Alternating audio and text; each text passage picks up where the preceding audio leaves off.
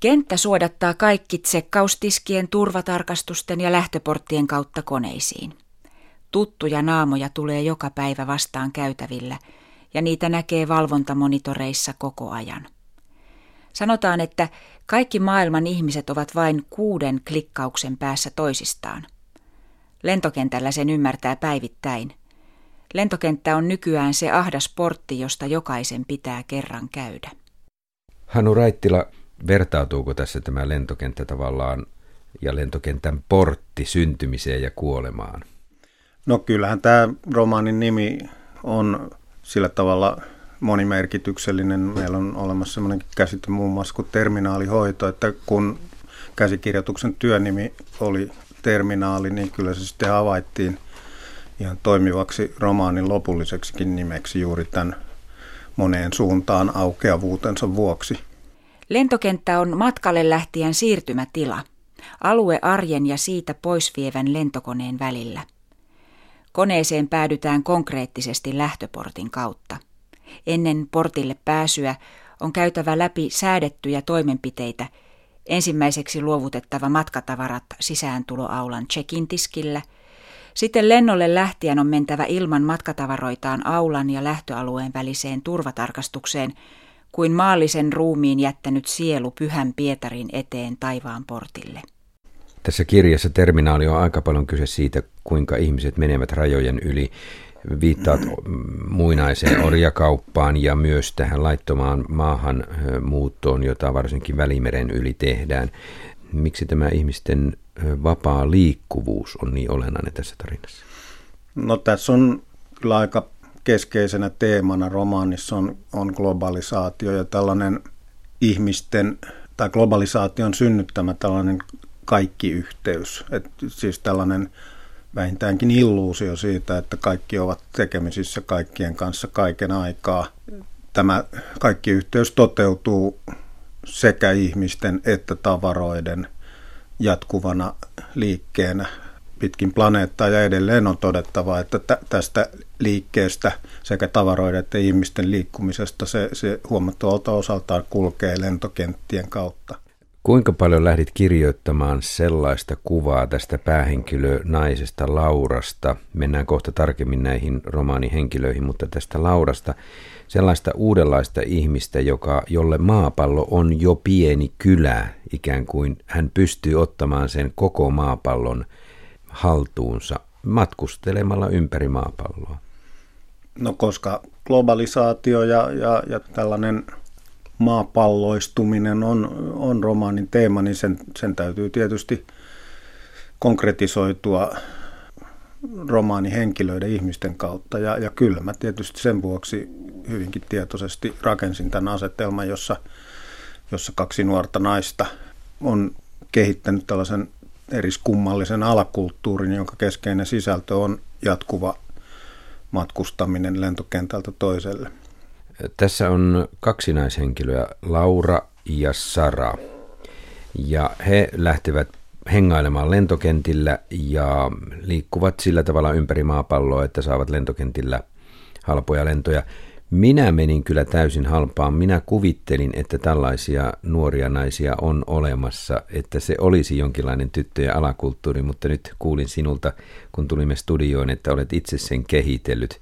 Täysin kyllä harhautit minua lukijana. Siis tämä on aivan sinun oma keksintösi, tämä lentokenttähengailu, niinkö? Kyllä se on. Ei mulla ainakaan ole tiedossa siis tässä romaanin todellisuudessa. Tämä lähtee liikkeelle siitä, että, että nämä tytöt jo suurin piirtein kahdeksanvuotiaasta alkaen ryhtyvät oleilemaan, hengailemaan Helsinki-Vantaan lentokentällä ja sitten täysi-ikäisiksi tultuaan aloittavat tämmöisen loputtoman matkan ympäri maapalloa lentokentältä toiselle, jossa niin pelkistyy tällainen juuri tämä lähtemisen ja matkustamisen, irtioton, karkaamisen romantiikka, se kehkeytyy tällaiseen niin kuin melkein abstraktiksi matkustamiseksi, jossa itse matkustaminen on tärkeää, ei se minne mennään.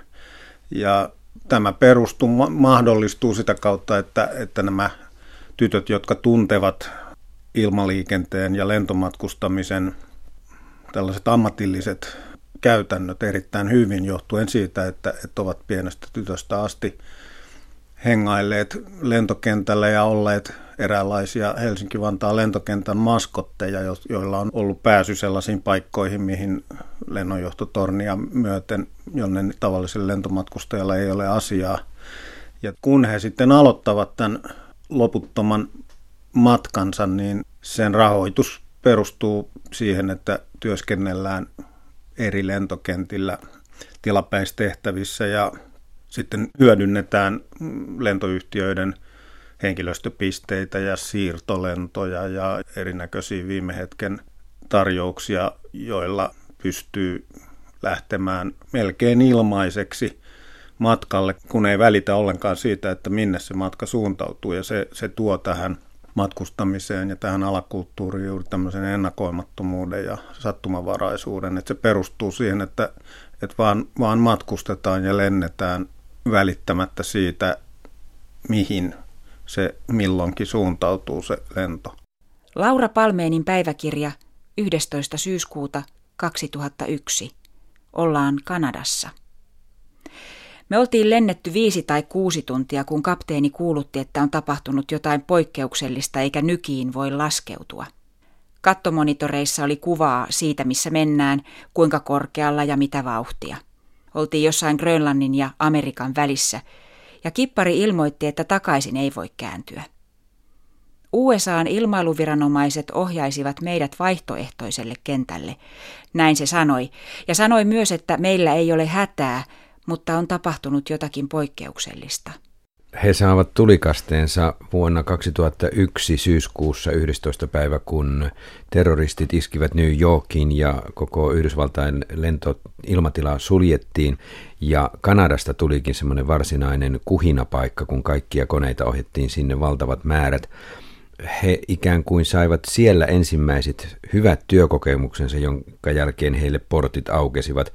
Mm, mielenkiintoista on, että aloitit nimenomaan 2001 terrori-iskusta. Se sinänsä on mielenkiintoista, mutta minulle kaikkein mielenkiintoisinta oli se, että et kiinnittänyt huomiota siihen iskukohteeseen New Yorkiin, vaan syrjässä olevaan asiaan. Ja tätä pidän sinulle tyypillisempänä logistiikka-asiana, että tarkastelet jotain lähellä olevaa, johon säteilee sen varsinaisen tapahtuman vaikutus.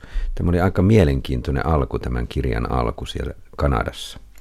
Kun romaanin teemana on globalisaatio ja se globalisaatiota tarkastellaan koko maapallon laajuisesti verkostoituneen ilmaliikenteen kautta, niin tietysti silloin on aika johdonmukaista ja logista, että, että tarkastellaan niin sen vaikutuksia kansainväliseen ilmaliikenteeseen. Ja nehän oli dramaattisia sekä välittömät että välilliset vaikutukset, että kun muistaakseni suurin piirtein tunnin sisällä sen ensimmäisen iskun jälkeen Yhdysvaltain ilmailuviranomaiset sulki liittovaltion ilmatilan ja sillä hetkellä oli muistaakseni 40 000 ihmistä parhaillaan lentokoneissa tulossa Yhdysvaltoihin sekä Tyynen valtameren että Atlantin yli ja yli puolet näistä koneista oli sellaisessa tilanteessa, että ne ei enää voineet kääntyä takaisin, mutta ne ei myöskään voineet laskeutua sinne, minne olivat matkalla eri Yhdysvaltain lentokentille. Ja siinä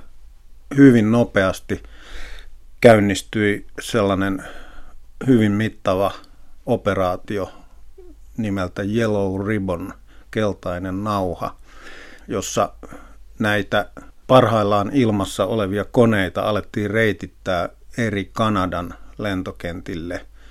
Ja tätä tässä romaanissa sitten tarkastellaan ja se todellakin sitten näiden tyttöjen kannalta johti siihen, että, että siinä tilanteessa, jossa jo viranomaiset ja lentokenttien toiminnasta vastaavat henkilöt joutu improvisoimaan tarvittiin nopeasti tilapäistyövoimaa ja, ja sitä, tätä hy, nämä tytöt hyödynsivät ja, ja hankkivat itsensä töihin Halifaxin lentokentälle, jossa sitten työskentelivät sen ajan, kun tämä kriisi oli päällä, eli, eli sellaisen pari viikkoa kuitenkin loppujen lopuksi. Ja, ja siitä, he saivat sitten sellaiset työtodistukset, joilla he edelleen pystyivät muilla Kanadan lentokentillä työskentelemään ja myöhemmin myös Yhdysvaltojen lentokentillä. Kyllä, ja sitten hän he, heistä tuli tahtomattaan lentoturvallisuuden eräänlaisia testaajia. Ehkä siitäkin puhumme vielä tässä viikon kirjassa, mutta otetaan tähän Hannu Raittila mukaan Twin Peaks. Me puhumme tässä ohjelmassa päähenkilö Laurasta ja Sarasta, mutta Lauran oikea nimihän on Paula. Hän muuttaa nimensä Twin Peaksin tapaisesti Laura Palmeeniksi ja kirjoita tässä Twin Peaksista, kuinka se oli tärkeää näille kahdelle nuorelle naiselle. Aikanaan katsoin siitä pari ensimmäistä osaa ja se ei minuun millään tavalla tehnyt vaikutuksen. Mik, miksi tämä Twin Peaks on näin olennainen tässäkin kirjassa? Niin ei se minuunkaan nyt mitään suurempaa vaikutusta tehnyt. Ehkä voi sanoa, että se ei nyt välttämättä ehkä ollut niin kuin aikuisen miehen televisiosarja, mutta tein kyllä jo silloin sen havainnon, että se hyvin voimakkaasti vetosi tyttöihin ja nuoriin naisiin. Että se joku sen televisiosarjan maailmassa ja ilmapiirissä teki sen. Mulla itselläni on kaksi tytärtä ja, ja muistan kyllä, että, että tytöt sitä katsoivat erittäin intensiivisesti ja, ja sitten myöhemminkin järjestivät jopa sellaisia viikonlopun ylikästäneitä sessioita, jossa katsottiin nauhalta tämä sarja niin kuin putkeen alusta loppuun. Ja, ja siinä, siinä oli tämmöisiä selvästi tällaisia kulttikäyttäytymisen piirteitä ja sen havainnon olin tekevinä niin, että se todella ehdottomasti vetosi juuri tyttöihin, ei niinkään poikiin. Eli tässä niin kuin sikäli on läsnä tällainen kuvitteellinen tyttöjen alakulttuuri. Kyllä mun tiettävästi on, tämä on ihan yleinenkin ilmiö, tämä tällainen, että, että katsotaan videolta tai muilta tallenteilta tätä sarjaa. Ja myös tiedän, että on, on nuoria naisia, jotka on tehneet tällaisia pyhinvaellusmatkoja tämän televisiosarjan kuvauspaikoille. Niin, minulle tämä Twin Peaks kyllä sitten selittyy tässä kirjassa sillä tavalla, että se liittyy tietynlaiseen keinotodellisuuteen. Ja nyt kun me otamme tähän keskusteluun kaksi lisähenkilöä tästä sinun kirjastasi, Lauran vanhemmat, hänen äitinsä Pirjo, joka on TV-toimittaja, ja isä Juhan, joka on rajavartija, niin tämä keinotodellisuus tulee minulle aika tärkeäksi tässä tarinassa äiti reporterina yrittää televisiossa kertoa, mitä maailmassa tapahtuu, mutta sehän on vain keinokuva siitä oikeasta maailmasta, mitä maailmassa tapahtuu. Televisiotyö vääristää ihmisen maailmankuvaa ja elämän käsitystä. Se minun on ollut pakko myöntää näinä kuukausina ja varsinkin viime viikkoina. Ennen pitkää alkaa tuntua siltä, että television välittämä kuva maailmasta – onkin se oikea maailma. Toimittajana tietää aina asioista enemmän ja paremmin, ja senkin takia maailma alkaa tuntua jotenkin vajavaiselta. Se on ikään kuin huono kopio television välittämästä kuvasta. Maailmaa kuvaava kuva alkaa tuntua todellisemmalta ja hohdokkaammalta kuin oikea maailma. Joo, kyllä tämä Lauran äiti Pirjo joutuu toteamaan tämän tai myöntämään tällaisen asian, jonka, jonka varmaan nimenomaan TV-journalistit helposti jossain vaiheessa joutuu myöntämään itselleen, että se, se kuva, mitä he rakentavat televisiojournalismin kautta maailmasta, niin se on kuitenkin vain kuva. Ja, ja se, sen yhteys siihen niin sanottuun todelliseen maailmaan ei välttämättä ole niin kauhean välitön, vaan se todellinen maailma on aina jotain muuta. Että kun, kun televisiojournalismin keinoin kuvataan maailmaa, niin siinä on aina kysymys siitä, että kuva rajataan jollakin tavalla ja se merkitsee, että kuvarajauksen ulkopuolelle jää kaikenlaista ja, ja, ja sitten se lopullinen kuva maailmasta syntyy niin kuin leikkauspöydässä editointivaiheessa, jossa lisätään tehosteet ja, ja kuvan käsittelyn keinoin vielä käsitellään sitä kuvaa ja silloin se ehdottomasti onkin jo muuttunut illuusioksi. Ja sitten tämä isä Juhan, joka on siis rajavartija, hän vahtii sitä, etteivät ihmiset laittomasti liikkuisi rajan yli. Aika jännästi hän on vastakohta lapselleen, tyttärelleen, joka ihan villis vapaasti menee ympäri maapalloa yli rajojen. Isä on tavallaan se perinteinen isä, joka asettaa rajat. Näiden yli ei mennä.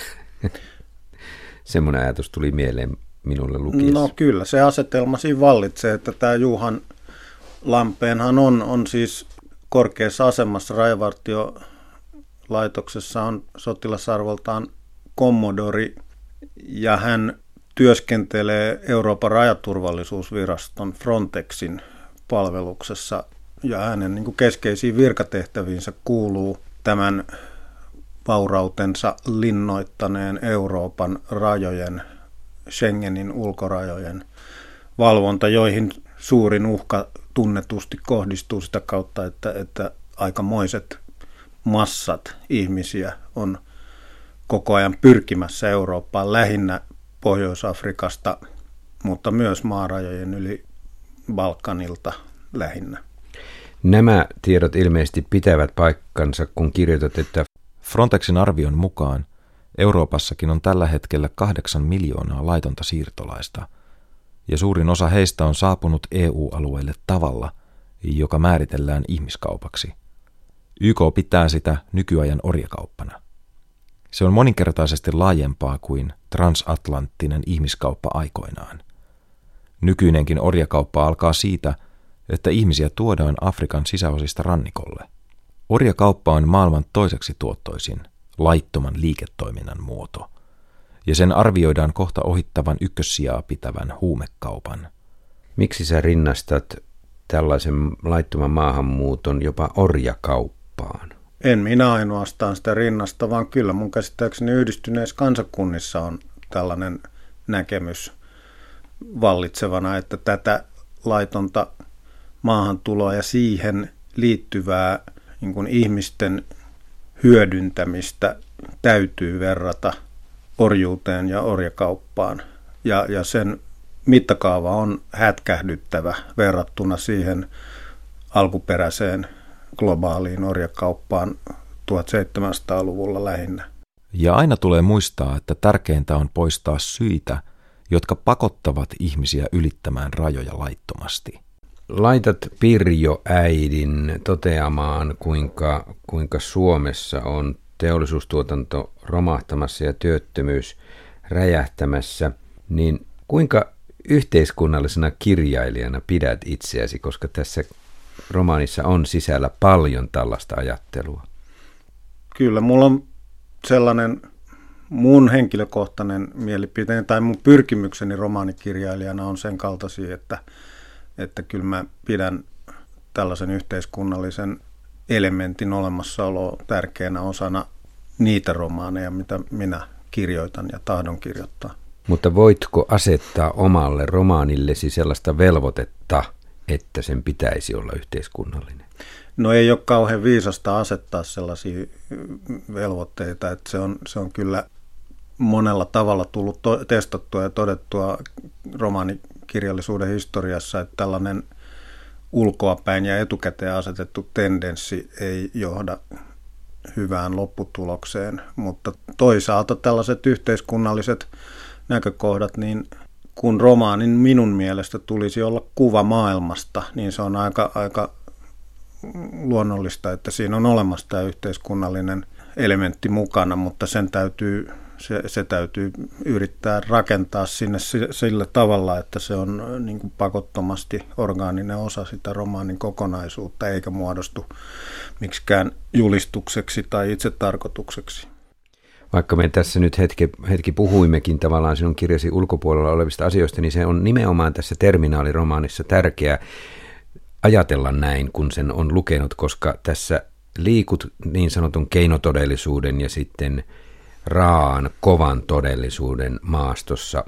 Tämä kirjaha etenee pikkuhiljaa kohti Lähi-Itää, joka on meille se tämänkin hetken karuin väkivaltainen todellisuus, mihin päivittäin uutisissa törmäämme. Miksi tämä Lähi-Itä nousi tarinassa pikkuhiljaa aina vaan kovemmaksi ja kovemmaksi?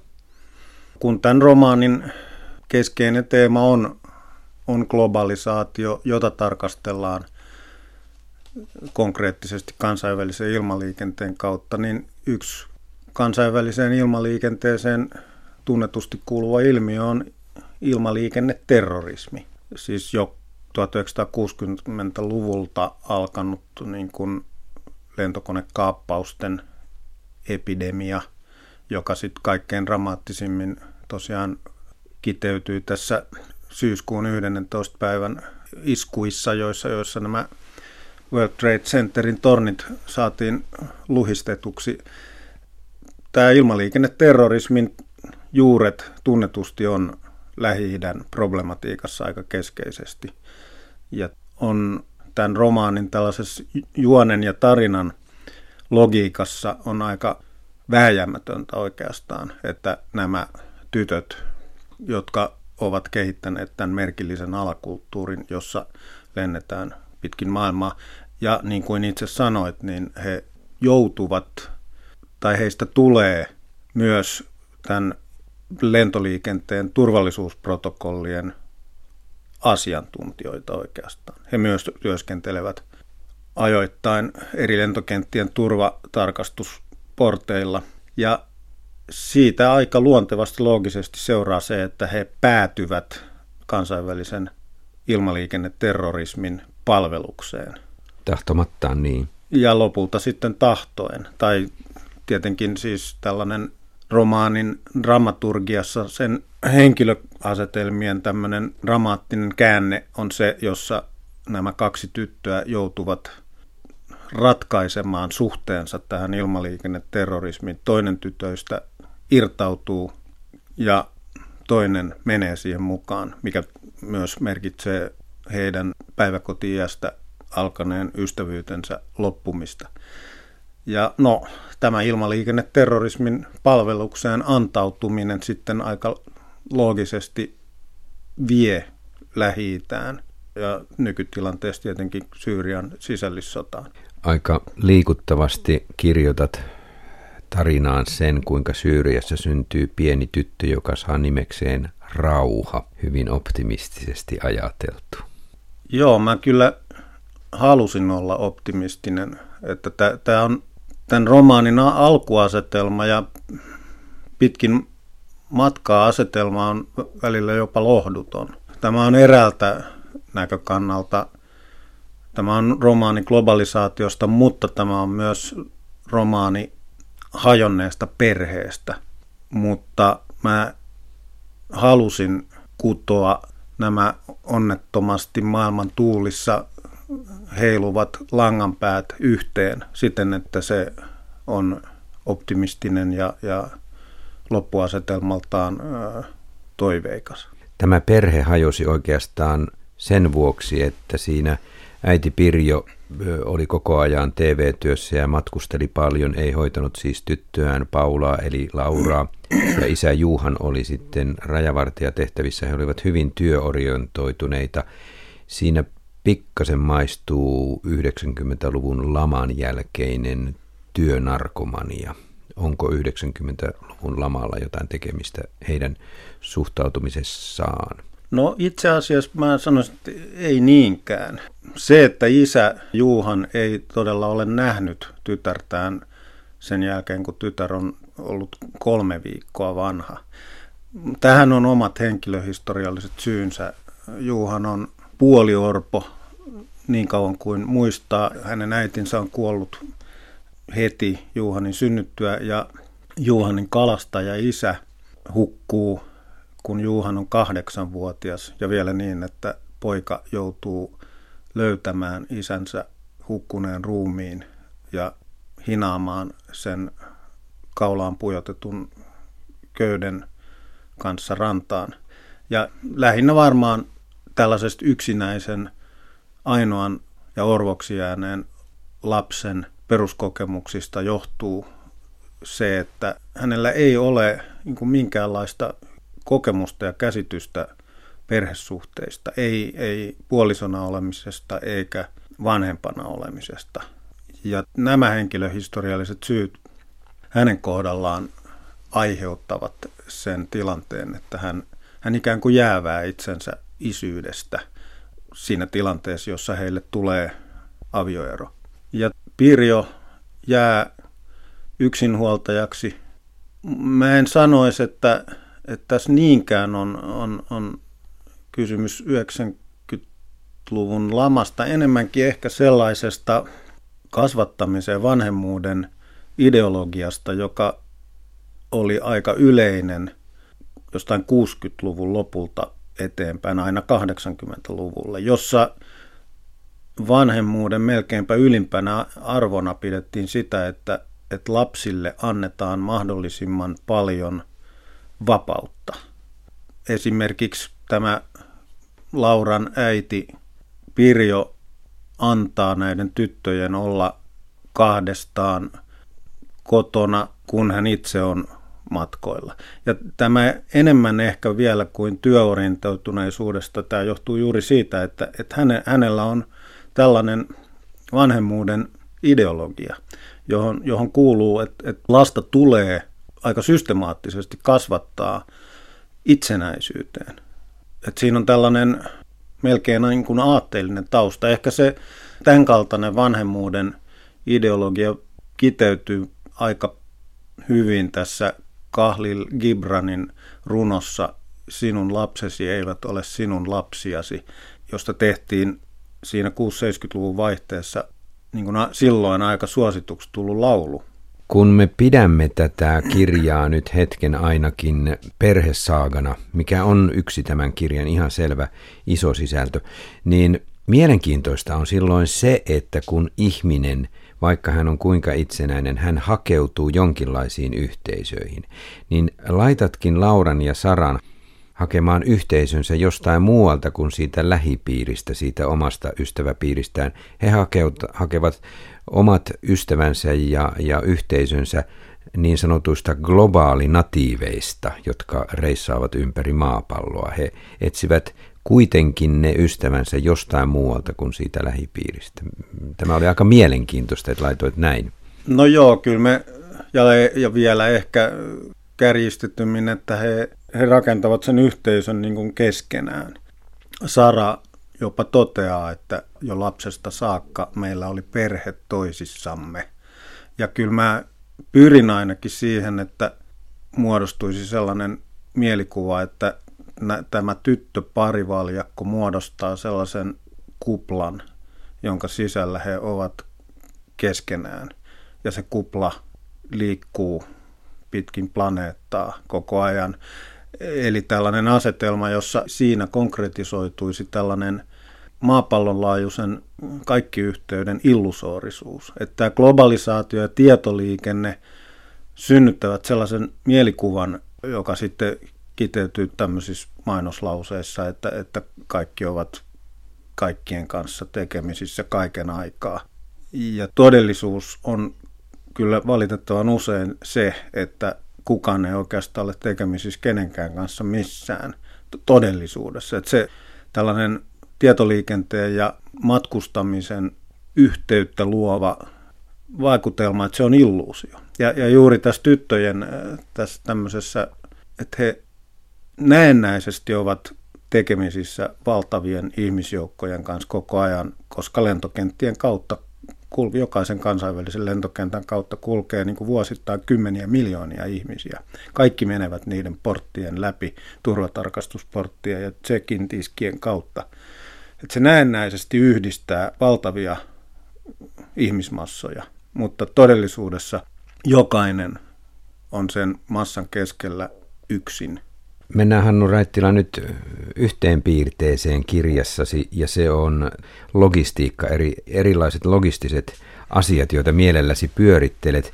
Tiedän aiemmasta tuotannostasi, että olet keksinyt itse aika paljon, toki lukenut taustatietoakin, mutta tässä kirjassa kuvaat lentoliikenteelle esimerkiksi Helsinki-Vantaalla suuremman uh, uhan tulevan valkoposkihanhista kuin huonoista turvatarkastuksista, siitä, että valkoposkihanhia tulee lisääntyy niin valtava määrä ja ne pesivät tai laiduntavat jossain lähellä Helsinki-Vantaan lentokenttää. Onko tästä jotain tutkimustietoa vai onko tämä nyt sinun omaa keksimääsi? Sekä että on tunnettua, että, että sellaisilla seuduilla, missä nimenomaan hanhet on aika iso tai riskitekijä ilmaliikenteelle määrätyillä lentokentillä – Siis hanhi on aika iso lintu, kolmisen kiloa painava ja, ja lentää tiheissä parvissa jopa kymmenenkin tuhatta yksilöä aika tiivis, tiiviinä lauttana. Ja tällaisen lautan ja nousevan tai laskevan lentokoneen niin kuin törmäys saattaa olla isokin turvallisuusriski ja on tapauksia, jossa on syntynyt ihmisuurejakin, kun näitä hanhien aiheuttamia lentoonnettomuuksia on tapahtunut. Ja nythän Helsingin asukkaat hyvin tietävät, että tällainen valkoposkihanhien niin räjähdysmäinen lisääntyminen aika lyhyen ajan sisällä on johtanut siihen, että, että niitä todella niin kuin loppukesinä ja sy- alkusyksyinä on tuhansittain Helsingin rannoilla.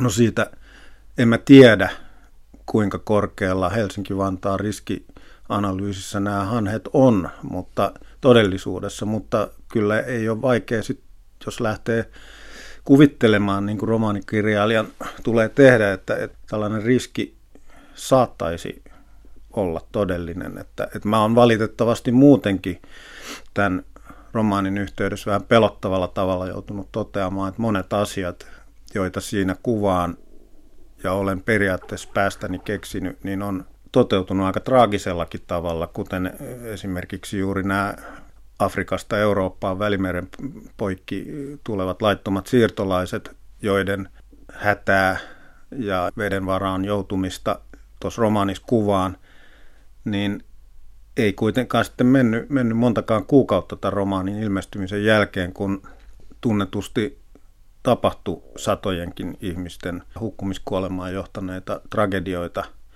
Välimerellä.